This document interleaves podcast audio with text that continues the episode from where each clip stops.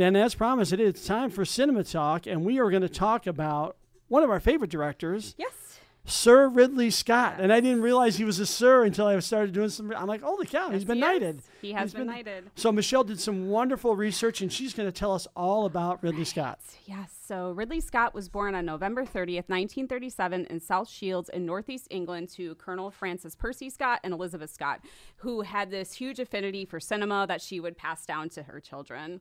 Now, he has two brothers, Frank, who was born in 1934, who worked as a shipping captain. And I believe, unfortunately, Frank passed away from cancer back in like 1980, if I'm not mistaken.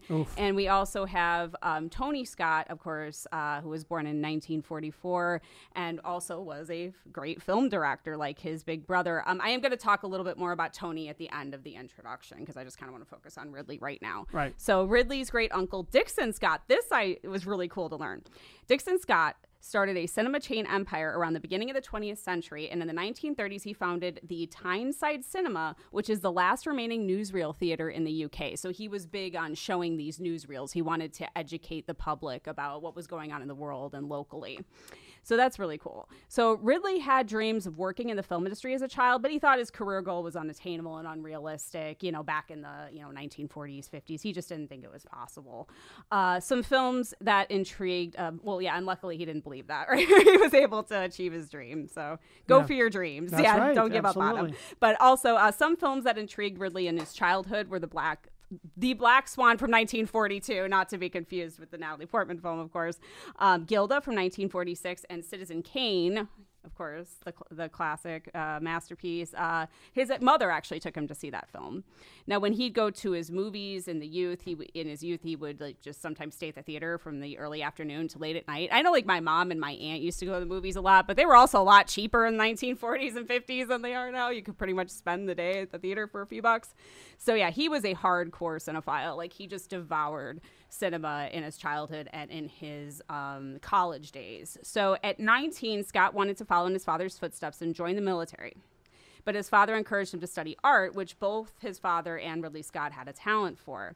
So uh, Ridley wound up earning his uh, BA in design from the West Hartlepool College of Art in 1958. And also in 58, he began studying at the Royal College of Art in London while the school did not have a formal film department, so this is in film schools were just starting out in the 1960s. I mean, uh, I think like New York City uh, NYC Film School was just starting out like in 19 mid 1960s when Scorsese was attending, you know, NYC. So yeah, the film schools were just not common at this time. So they didn't have a formal film department, but uh, Ridley was able to study under George Haslam, who was the head of the television design era, area. So they did have, he was able to do some studying in, um, yeah, in TV design, set design. So that's really cool. So while studying at the Royal College of Art in 1861, he uh, wrote, directed, and produced his first film the black and white short Boy and Bicycle, which stars his brother Tony as the titular boy. So the sh- the short featured a filmmaking technique that would become like a trademark in Scott's work, uh, shooting directly like into a light source, such as the sun. You see that a lot. You'll see like like beams of light and Yeah. shooting. Oh, yeah, yeah. it is Yep. definitely a trademark of his of his work. Uh, the short also had an industrial setting, which of course some of his later films would have, like his one of his master, you know, one of his masterworks, Blade Runner, of course, has that classic um, dystopian industrial setting. So Scott directed with first class, hon- uh, uh, graduated, sorry, Scott graduated with uh, first class honors and an MA in graphic design from the Royal College of Art in 1961. And after graduating, he worked as a set designer in training the, for the BBC. He eventually convinced his bosses to at the BBC to let him take a director's course and was finally able to direct TV episodes, which was what he really wanted to do.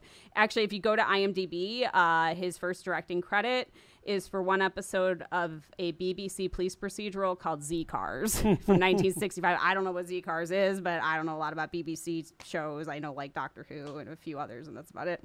So, um, oh, funny thing about Doctor Who, uh, he actually was going to work on one of the Doctor Who serial- serials and there was a scheduling conflict. So I just felt like I had to mention that because I'm I'm a Doctor Who fan. So uh, now Scott eventually left the BBC due to poor pay and started focusing more on directing commercials, which he felt were not only uh, more financially satisfying but also creatively satisfying because he just felt like he had more creative control than he did at the BBC.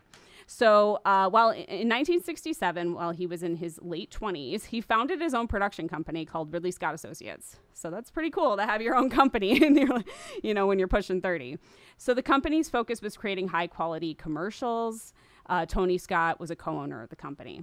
While Scott was making a lot of money directing commercials, he was dissatisfied because he was nearing middle age and had never directed a feature film. And a lot of his colleagues uh, who were working at Ridley Scott Associates were getting feature film directing uh, work, and he just wasn't. So he decided to, in 1977, uh, when he was 40 years old, his first feature film was released. So it's again, it's never too late. You know, I mean, never too late to follow your dreams. Uh, the Duelists it was his first feature film. It's a period piece set during the Napoleonic Wars, uh, starring Keith Carradine and Harvey Keitel. It's based on the short story The Duel by Joseph Conrad, and it won Best First Work at the 1977 Cannes Film That's great. Festival. I've never seen this film. Jay, have you? No, I have Yeah. not. I know exactly what it is. I know the cover box from working at Blockbuster Video, yeah. but I've never watched it. Yeah, I'll have to get around to watching that for sure.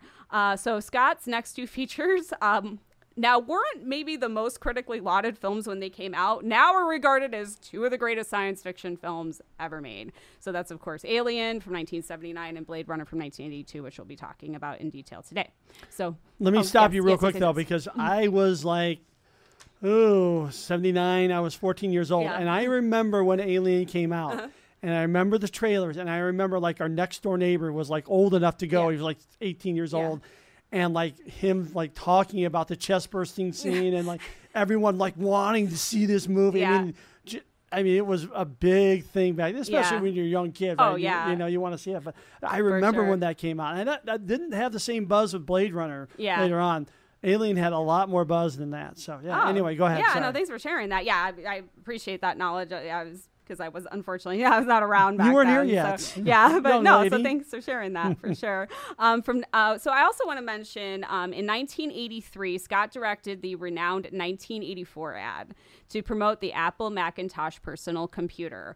Uh, it's regarded as one of the greatest advertisements of all time. I believe it aired. Again, you can confirm this better than I can. I believe it aired during the 1984 Super Bowl, if I'm Yeah, not mistaken. yes. Now, uh, my sister studied, she was an advertising student at Columbia College in Chicago, and we used to call this the Citizen Kane of ads, not just because of its quality, but because, like, I studied. I was a film. I studied film, and I'd have to watch like Citizen Kane, like in every class. My sister had to watch the 1984 class in every single advertising class she took at Columbia. She's like, I don't want to watch that ad anymore. So, but it is a classic. Definitely one of the greatest ads ever made.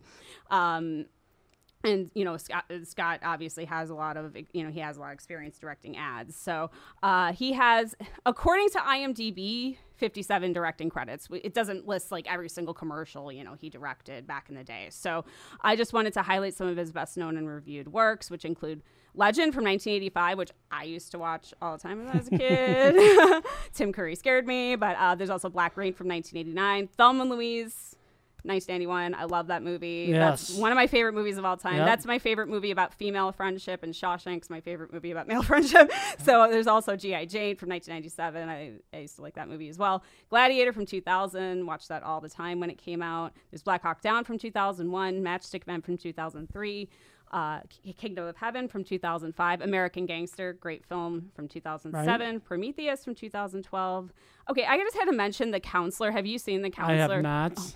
Okay, I'm just gonna say there's a really weird scene with Cameron Diaz in a car that I can't talk about on air. Go check it out for yourself. All right. It's really weird.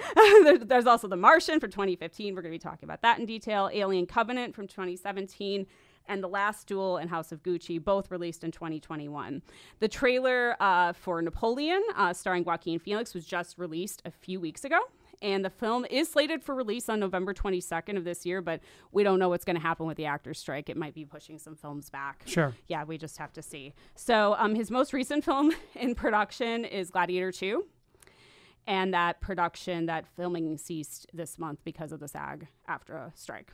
So, um, and I was following that production pretty closely because I'm a, am a uh, stan of Pedro Pascal, so I follow Yeah. his career pretty closely. Yeah. He's in that movie. I don't know who he plays. He, Denzel's in that movie. Um, Paul Mescal, who was just nominated for an Oscar, he plays Lucius grown up, and Connie Nielsen Okay. reprises her role in that film. So that's all I know about it. I don't know anything else. So some of Scott's influences include uh, David Lean, Akira Kurosawa, and Ingmar Bergman.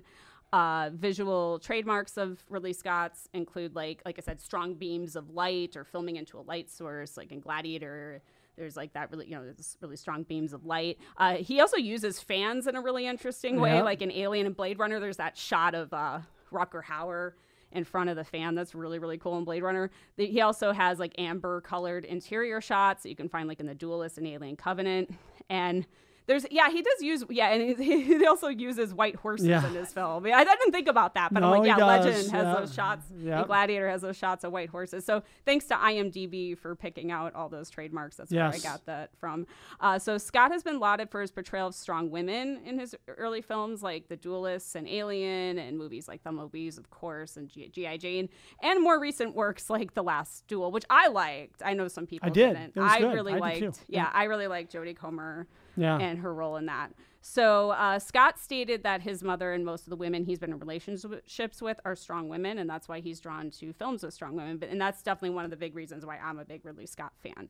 So uh, while Scott never won an Oscar, he has been nominated for Best Director three times in 1992 for Thelma and Louise. In 2001 for Gladiator and in 2002 for Black Hawk Down. The Martian was nominated for Best Picture in 2016. He has been nominated for a BAFTA six times, and he won the Michael Balcon Award in 1995 and the Academy Fellowship in 2018, which is a lifetime achievement award. So he's never he's won these like special achievement awards. Uh, uh, now Scott has three children: Jake, Luke, and Jordan, who are all film directors. And I just briefly, before we get into uh, the films we're going to be discussing today, just want to uh, give a shout out to Tony Scott, who was also a renowned filmmaker. He had 31 directing credits. He directed um, films like The Hunger from 1983, which I always thought was an underrated vampire film. I think Yeah. it's a really beautiful. Isn't David Bowie in there? David Bowie's in it. Yeah, Susan Sarandon. I think. so talented. Yeah, yeah. It's. I think it's just a really beautifully shot Yeah, oh, yeah. Uh, also, Top Gun, one of the greatest, you know, popcorn blockbuster films of all time from 1986. Uh, and to throw Days of Thunder from 1990 and The Last Boy Scout from 1991 on here. They might not be classics to everybody, but I watched them a lot with my dad growing up, so I had to mention those. Uh, True Romance from 1993, one of the greatest films of the 1990s, in my opinion. No question. No and question. Crimson Tide. Now, unfortunately, Tony died from an apparent suicide after jumping off a bridge in 2012. So, um, you know, it must have been really hard for Ridley and the rest of his Yeah. family. It's just horrible. And I, as usual, when we talk about these situations, just if you or someone you know is struggling with suicidal thoughts, there's the 988 Suicide and Crisis Lifeline. You know, there's always help available. You know, and RIP to Tony. You didn't mention. Oh. It's interesting. You did not mention all the money in the world. Uh, the Oh. mo- the movie where uh, he had to replace um, Kevin Spacey. Kevin Spacey with Christopher Plummer, because- and yeah. uh, what, what I mean, and he did it too. He's like, I I, I know my, he didn't change the release date. They filmed every Yes. single scene with Christopher Plummer that needed that, that was you know for Kevin Spacey over. It's Yes. unbelievable. Yeah. And there, I think there was one shot where they're actually in Cairo that he actually used uh, green screen for. But other than that, Mm-hmm. Yeah. everything else was like in it because it was just too expensive to t- take everything there again. yeah. But it worked. It, and Christopher Plummer gets nominated for an Academy Award. Yeah, he was he was the real winner there, Christopher Holy Plummer. cow. Yeah. I mean, Yeah. yeah. Ridley Yeah. Scott just yeah, just an amazing director. Yeah. Mm-hmm. Just it's so diverse. His his films and and they're really. It, Yeah. it really is something. Let's so let's. yeah, and let's- it, it was it took a lot to narrow down Oh, yeah. his career. This this introduction could have been like ten pages long. I mean, his career is extraordinary. Yeah, for sure. so let's jump into your movie real quick. Let's jump into Alien from 1979. Yep. Uh, so this was written by Dan O'Bannon, distributed by 20th Century Fox, starring Sigourney Weaver, Tom Skerritt, Veronica Cartwright, Harry Dean Stanton, John Hurt, Ian Holm, and um, Yaphet Kotto. I always mess it's it's yeah. Yaphet Kotto. Yaphet Kotto. Thank Yep. you. I'm so sorry I messed And up he passed away a couple yeah, years R- ago, yeah. R.I.P. Sir. I didn't Yeah. mean to mess your name No, up. no, no. It's yeah. okay. um, so I just had to mention this. The additional screenplay was titled Star Beast, which I think just sounds ridiculous. Like I am so glad. it just sounds like some bad. I don't know, Cannon, like 80s, like cheese fest. Like, I'm really glad they Yeah, changed that yeah. name. So, screenwriter Dan O'Bannon wanted Alien to be like both a sci-fi and horror film, and I would argue it is the greatest sci-fi horror film ever made. Some people might disagree, but Don't disagree yeah, yeah. you. For me, it is. Yeah. So he suggested um, Scott watch uh, the Texas Chainsaw Massacre and The Exorcist. Um, and these uh, films wound up influencing how the monster uh, just viciously, you know, the evil of the alien and the way that it attacks the crew. So I thought that was really interesting. Now, Swiss artist H.R. Giger helped, of course, create the design of what is called now the xenomorph, the alien and uh, Ridley Scott and O'Bannon were influenced by Giger's work. Um, Nec- I'm sorry, yeah, Necronom Four. Yeah, yeah, Necronom. he Giger's an interesting artist. I mean, some of his work is kind of repulsive, but strangely intriguing. I, Yeah. I'm a big fan of H.R. Giger. Yep. So, um, most of the cast actually did not know, um, and this is actually thank you, Bruce, because I did not. Oh, unfortunately, he's not with us, but hopefully he's doing well. Yes. Um, today. Um, like not with not like while doing the show with us Yeah, today. Yeah. yeah. So most of the cast, he told me that most of the cast did not know how graphic that chestburster scene was going to be. Like they they knew it was gonna, but they didn't know like all the blood and the and Yeah. how shocking it Well, was like, gonna be. Uh, Poor, poor Veronica Cartwright looked like she was going to be Yeah. like have to be institutionalized. Yes. there, that blood's all over her face, and Yeah. Scott. I mean, the, he did a wonderful job of capturing their fear. Yes, and I think that's why he didn't want them to know. Yeah. I mean, obviously, a movie and you know it's fake, but he wanted to shock them, and he did it.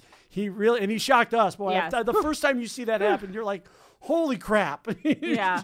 nightmares are coming from that. Yeah. And the funny thing is, is I knew it was coming because I'd seen Spaceballs before Yeah. this movie. So of course, but I love this. I love what happened in Spaceballs because it kind of neutralized the fear of it, seeing the little thing dance around. You know? my honey. Hello, yeah, my I mean Yeah, it's okay. amazing. Yeah. But like, but even though I knew it was coming, still scared the heck out of me. So that's you know shows how brilliant that is. So uh, from this is from Roger Ebert's Great Movies review. He said Alien uses a tricky device to keep the alien fresh throughout the movie. It evolves the nature and appearance of the creature, so we never know quite what it looks like or what it can do. And I think that's a perfect uh, summary of how the a- actual alien creatures works in this film. Uh, in 2002, Alien was considered culturally, historically, or aesthetically significant and added to the National Film Registry. It is number seven on the American Film Institute's list of best science fiction films. Uh, now, when I was a kid, uh, you know, there weren't a lot of like strong women in cinema. Uh, I had like, and I was happy to have Princess Leia. I had Princess Sure. Leia. I had Marion Ravenwood from uh, Raiders of the Lost Ark. But for me, Ripley was life changing. Oh, yeah. It was like I had never seen a woman like that on film. I had actually seen Aliens before Alien. I love them both equally for different reasons. But yeah, for me, Ripley is one of the most inspirational women in film history. And Ridley Scott himself said that she he casted her because he thought and he loved this character, which is originally a male character. I'm really glad they changed the gender. Uh, he thought she was a breath of fresh air compared to the, the subservient, more stereotypically feminine characters found in films at that time. Right. And I found out that Weaver was actually not cast in the role um, until about two weeks before the cameras rolled. So she was, Wow. yeah. But he really admired, uh, Scott really admired her intellect. I think she was perfectly cast. Like, Oh, yeah. I can't imagine anybody else in this role. Nope. Now, I just I want to end uh, uh, my discussion, a little discussion here before I open it up to you, Jay, because I'm sure you have a lot to say about this film. Everybody does. My parents, uh, yeah, I have two family anecdotes to, to share. My family, uh, my parents saw this at the long. It's not. It's been gone for years. The Golf Mill Theater Yep. in Niles. I They remember s- it. Yep. They saw this in 1979 when it opened, and my mom said she kept she had a neck ache because she kept going like you know like she was like so Freaking out, scared yeah. yeah she's like oh my god so um and they actually said when they saw it in the theater in 79 when ripley got into the escape pod they thought the mo- people thought the movie was over and they left but my parents just had a feeling it wasn't Yeah. know, like they Yeah. but they my mom said like at the time yeah, movies just kind of ended like that. They didn't have like fake out fake out endings or, you know, twist ending. Those just weren't as common in the 1970s as they are now. So my parents were glad they stayed in the theater. And uh, just a shout out to my cousin who may be listening. I don't know. He acc- he accidentally walked into the, a theater showing Oops. this movie when he was like 7 or 8 years old, which was really scary. So that's yeah, that would not be fun.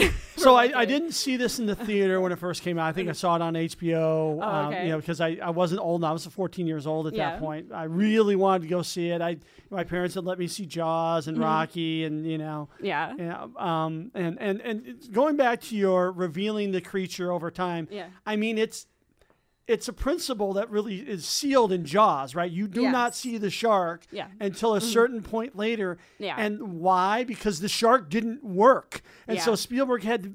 Yes. And it's scarier that way, though. What Yes. you don't see is, Is scarier scarier. than what you see. Yeah.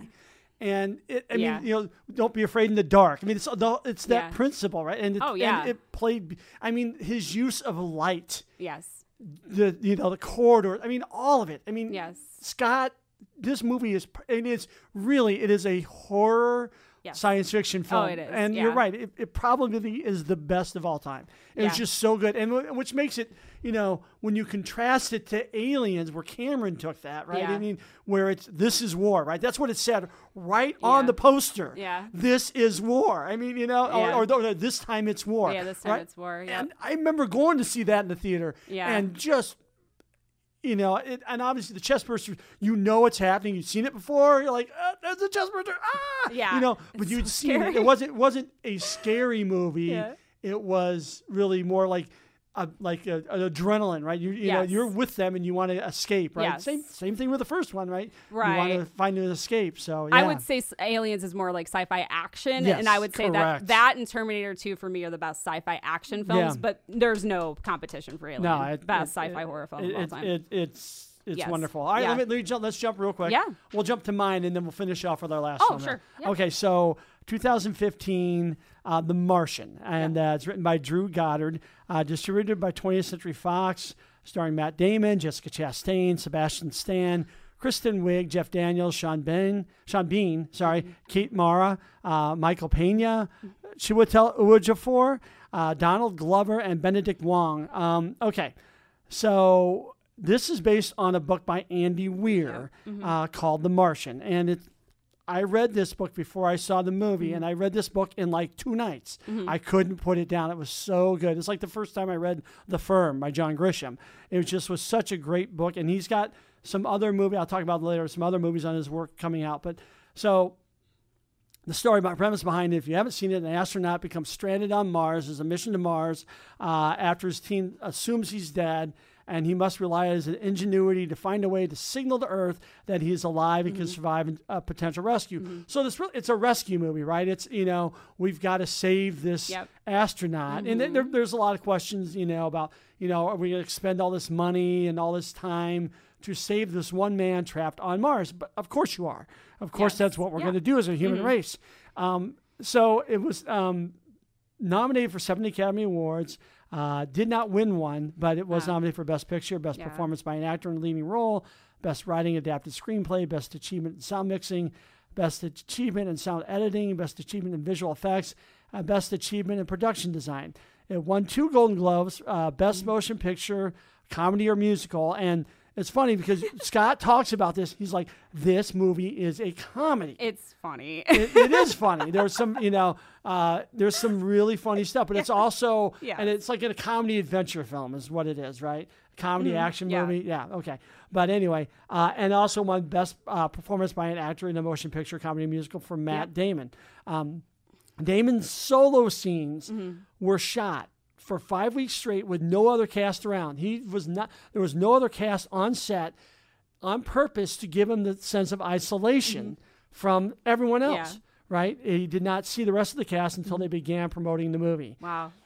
His emo- his scene when he hears Jessica Chastain's character Commander Lewis for Mm-hmm. the first time, he like breaks down, Yeah. and he Scott did that in one take. oh, wow. And he so said that, and, and, and Damon said he put himself in a place where I'm isolated for two years. How would I feel Mm-hmm. Yeah. the first time I hear someone talking to me? yeah. And it's a great scene. It this is is. why he won the Golden Globe. Yeah. I mean, he was he was very, very, very good. Um, and uh, you know was also nominated for Academy Award for it as well. So Yes. and everyone else in his cast is really good. I love Oh, Don- yeah. Donald Glover's role, Benedict Wong. I mean, all these smaller pieces. Jeff Daniels, uh, you know, Kristen Wiig, and, you know, Sebastian. Stan. I mean, everyone was fantastic in Yes. this movie. Yes. Um, so Andy Weir has two other books being developed into films. One's called Project Hail Mary. It's going to star Ryan Gosling, and also a book called Artemis, which I just finished reading, and it's based on a moon.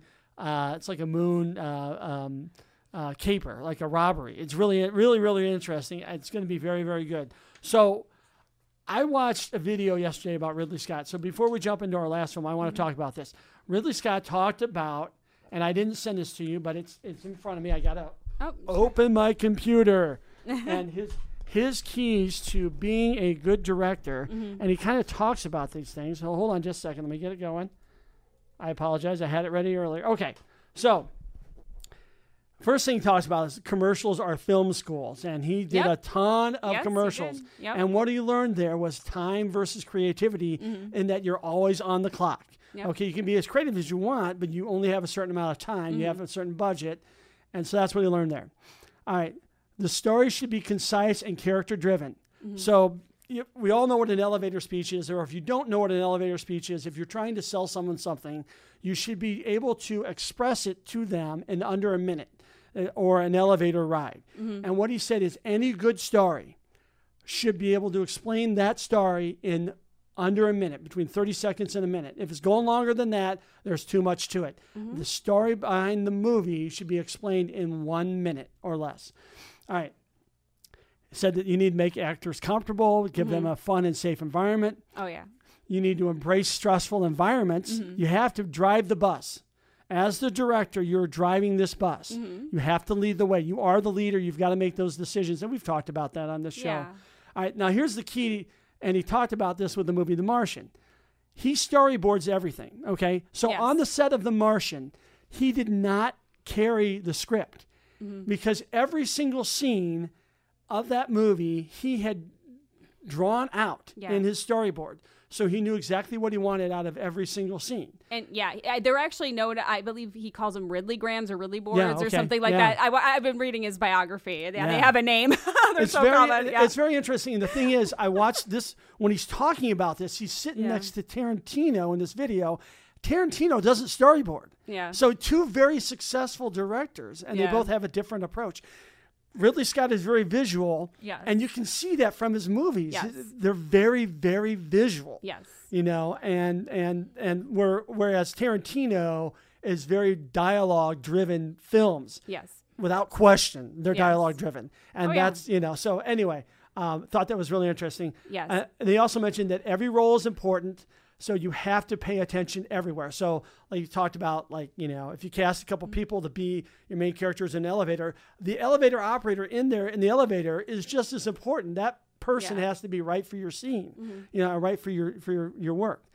I mentioned like think like an operator. So he was taught that he was talking about I think more camera work, and in that um, he hated light when it overpowers. So Yes. he he like he wants natural light as much as possible. That's why you see shadows, and yes, he yes. loves natural light in his film. Yeah, and he's very meticulous about his Oh. use of light, or in the case, or lack of light in the case of Alien or Blade Runner, Right. for sure. Oh yeah, without question. Yeah. And then he also the last thing he said real quick, then we'll jump into Blade Runner, which we wanted to talk to as a group about Yeah. is you need to be your own biggest critic. You uh, have to acknowledge your mistakes and learn from them and move on.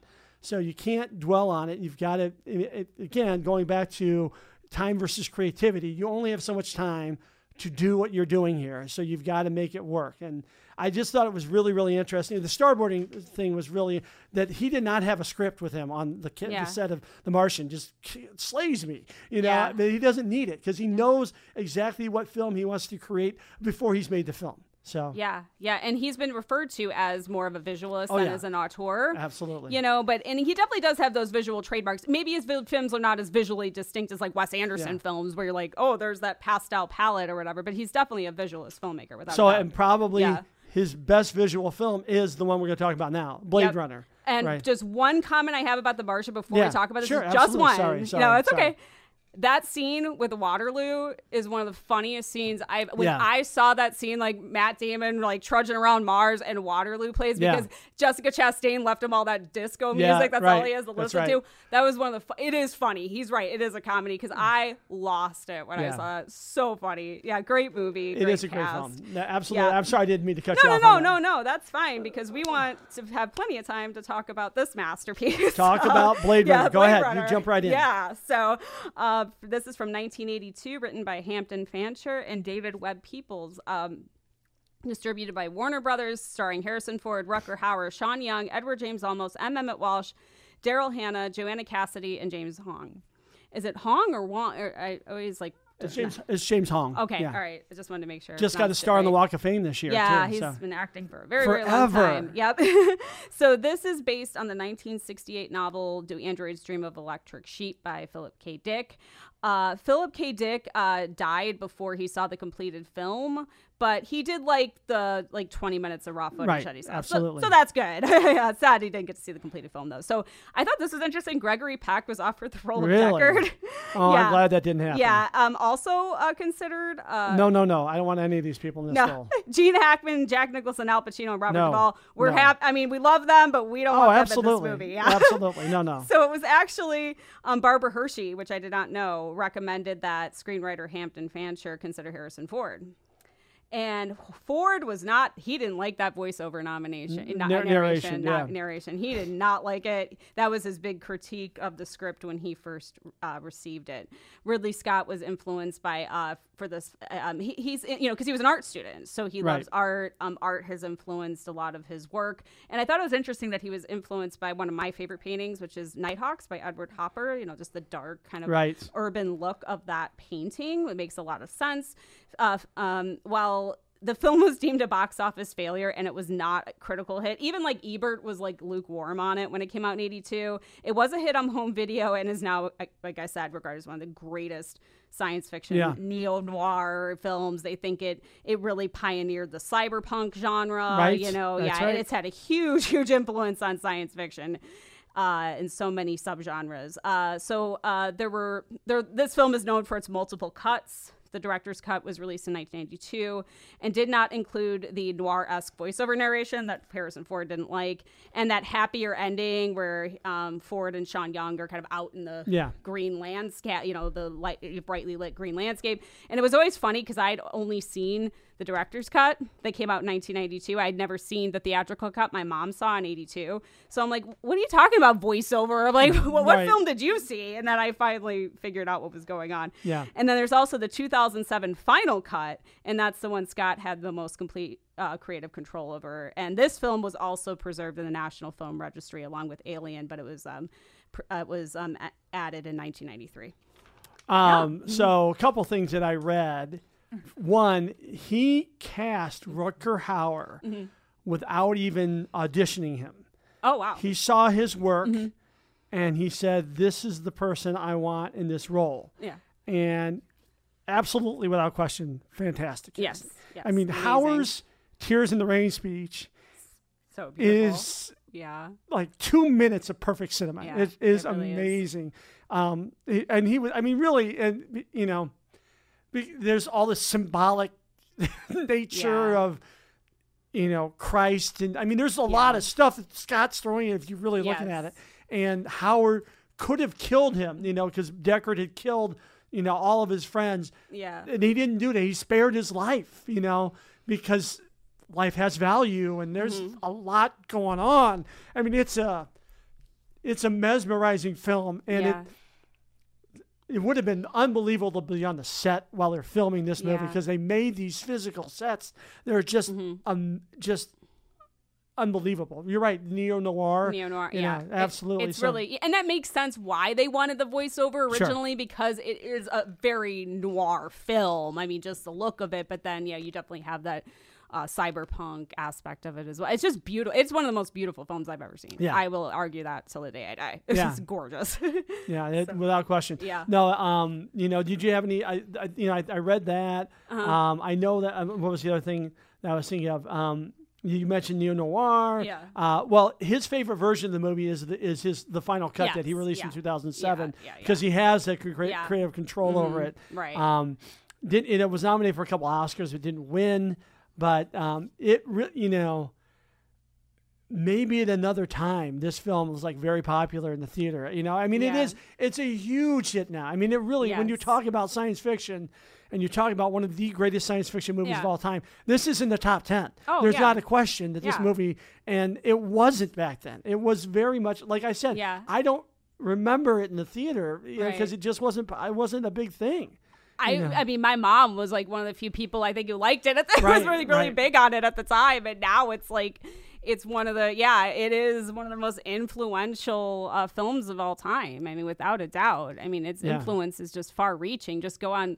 You know, anywhere Wikipedia or wherever IMDb, and look at the how many works were influenced Yeah. by Blade Runner, even beyond cinema. It's Yeah. insane. Yeah, it's Yeah. It, it is. Well, you know, we- we had a sequel a couple years ago, at Blade Runner forty nine, right? Yeah, and that's um, I cannot say that director's name. The director of Dune. Oh um, yes, I can't. I can't either. You're right. It's a French sounding name, sir. I'm sorry, but No, like, it's okay. Yeah, um, yeah, but yeah, I haven't seen that one, but I, I've heard good things about it. no, yeah. it was good. We saw Yeah. it. My, my son and I saw it in the theater. It was great to see, uh, you know, Harrison Ford in that role again. And and you know, I guess my final thoughts and on Yeah. Scott is I think he's a very practical filmmaker. I think he, you know, he talked about how the importance of you know you've got a budget you Mm-hmm. need to meet the budget you got you know you got to control what you can control. I mean Mm-hmm. you know it, he, and again he's very very very visual. Mm-hmm. and he really you know i'm what is the the award that they give away at the oscars every year? Like harrison ford received it the lifetime achievement li- award. yeah, yeah, I but it's named after someone. I can't remember who it's named after a favorite. But this man needs this. And he's probably never going to win an oscar but his the stamp that he has left on the film industry the last 40 some odd years cannot be denied. I mean, you know, some of the, you know, we don't even, we're not even talking about Gladiator. Yeah, You know, which is a great film. You know, I mean, yeah. and, you know, Thelma and Louise, a Yeah. great movie. I have that on Laserdisc. Funny, you know, Yeah. you know, and, you know, Harvey Keitel shows up in that movie. Again, Brad Pitt, like a very Yeah. young Brad Pitt. Yes, You know, yeah. just, Oh my just a. Mm-hmm. great director. He's left his mark and, he really should be recognized for that. Yeah, and I just I don't think there's a director that can tackle that many genres. That those very you know. I mean that diverse of a filmography. I just don't think many directors could handle that filmography and do it well. Yeah. Do it as well as he does. I just Yeah. don't think it's possible. You know, I mean, he is, and you know what? Kubrick and, and Hitchcock never won Oscar directing Yeah, Oscars true. anyway, so who cares? But- No, but I, I, I get it. I, But- I get it. Yeah. yeah, but no, I mean, for me, I think he's inspirational. You know, he kind of got his film career started like in, around my age. You know, or you know, his feature film career. Yeah. You know, started in his early forties. And again, for me, you know, he his films meant a lot to me as a young girl watching Ripley, watching Thelma and Louise. You know, I didn't have again a lot of strong. Um, I had strong female role models in my life. I had my mom, you know, I'm not saying I didn't have strong female role models, but not really on screen. So his films uh, really meant a lot to me growing up. Yeah, I mean, it just, I'm, you know, I'm so grateful for for Ripley. Thank you so much for bringing Oh, Alan a- Ripley into the world. Yeah. Absolutely. Absolutely. So, um, and I apologize for not mentioning this at the beginning, but um, uh, I just want to give a shout out to Bruce, our, Yes, our friend Bruce yes, Stout, uh, who's going. He's kind of going through some personal things. He was unable to join us. So, Bruce, uh, Michelle, and I are both thinking of you. Um, of uh, if you hear this, we think we love you. Uh, we hope everything works Yeah. out. Uh, reach out to us if you need anything. If you can't reach out to us, please reach out to us. So, all right, Michelle, we don't have a topic for next. We'll figure Mm-hmm. We'll figure something out. out, yeah. We'll figure something out. Um, but thank you for joining me Of today. course. I appreciate it, and we'll talk soon. Okay. yeah. All right. And this is uh, Jay Schultz here, WHIW 101.3 FM. Guys, I, I do need to give you a piece of news. Came through. I, am I'm one of these people who always kind of spies at my at my um, uh, phone, you know, when I'm talking. Uh, Sinead O'Connor has passed away at the age of, of let me turn that. Sorry, Michelle, you can turn. I'm uh, sorry. I love her. I did not know, that. At the I'm age so of 56, Oh. yeah. And that no cause of death was given. She had lost her son, evidently, Yeah. recently, or, you know, I don't know. But wow. Um, you know, rest in peace. Holy cow. She was wonderful. So, um, yeah, may, may she find peace.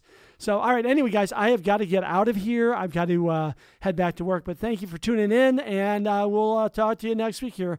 Uh, Jay Schultz signing out.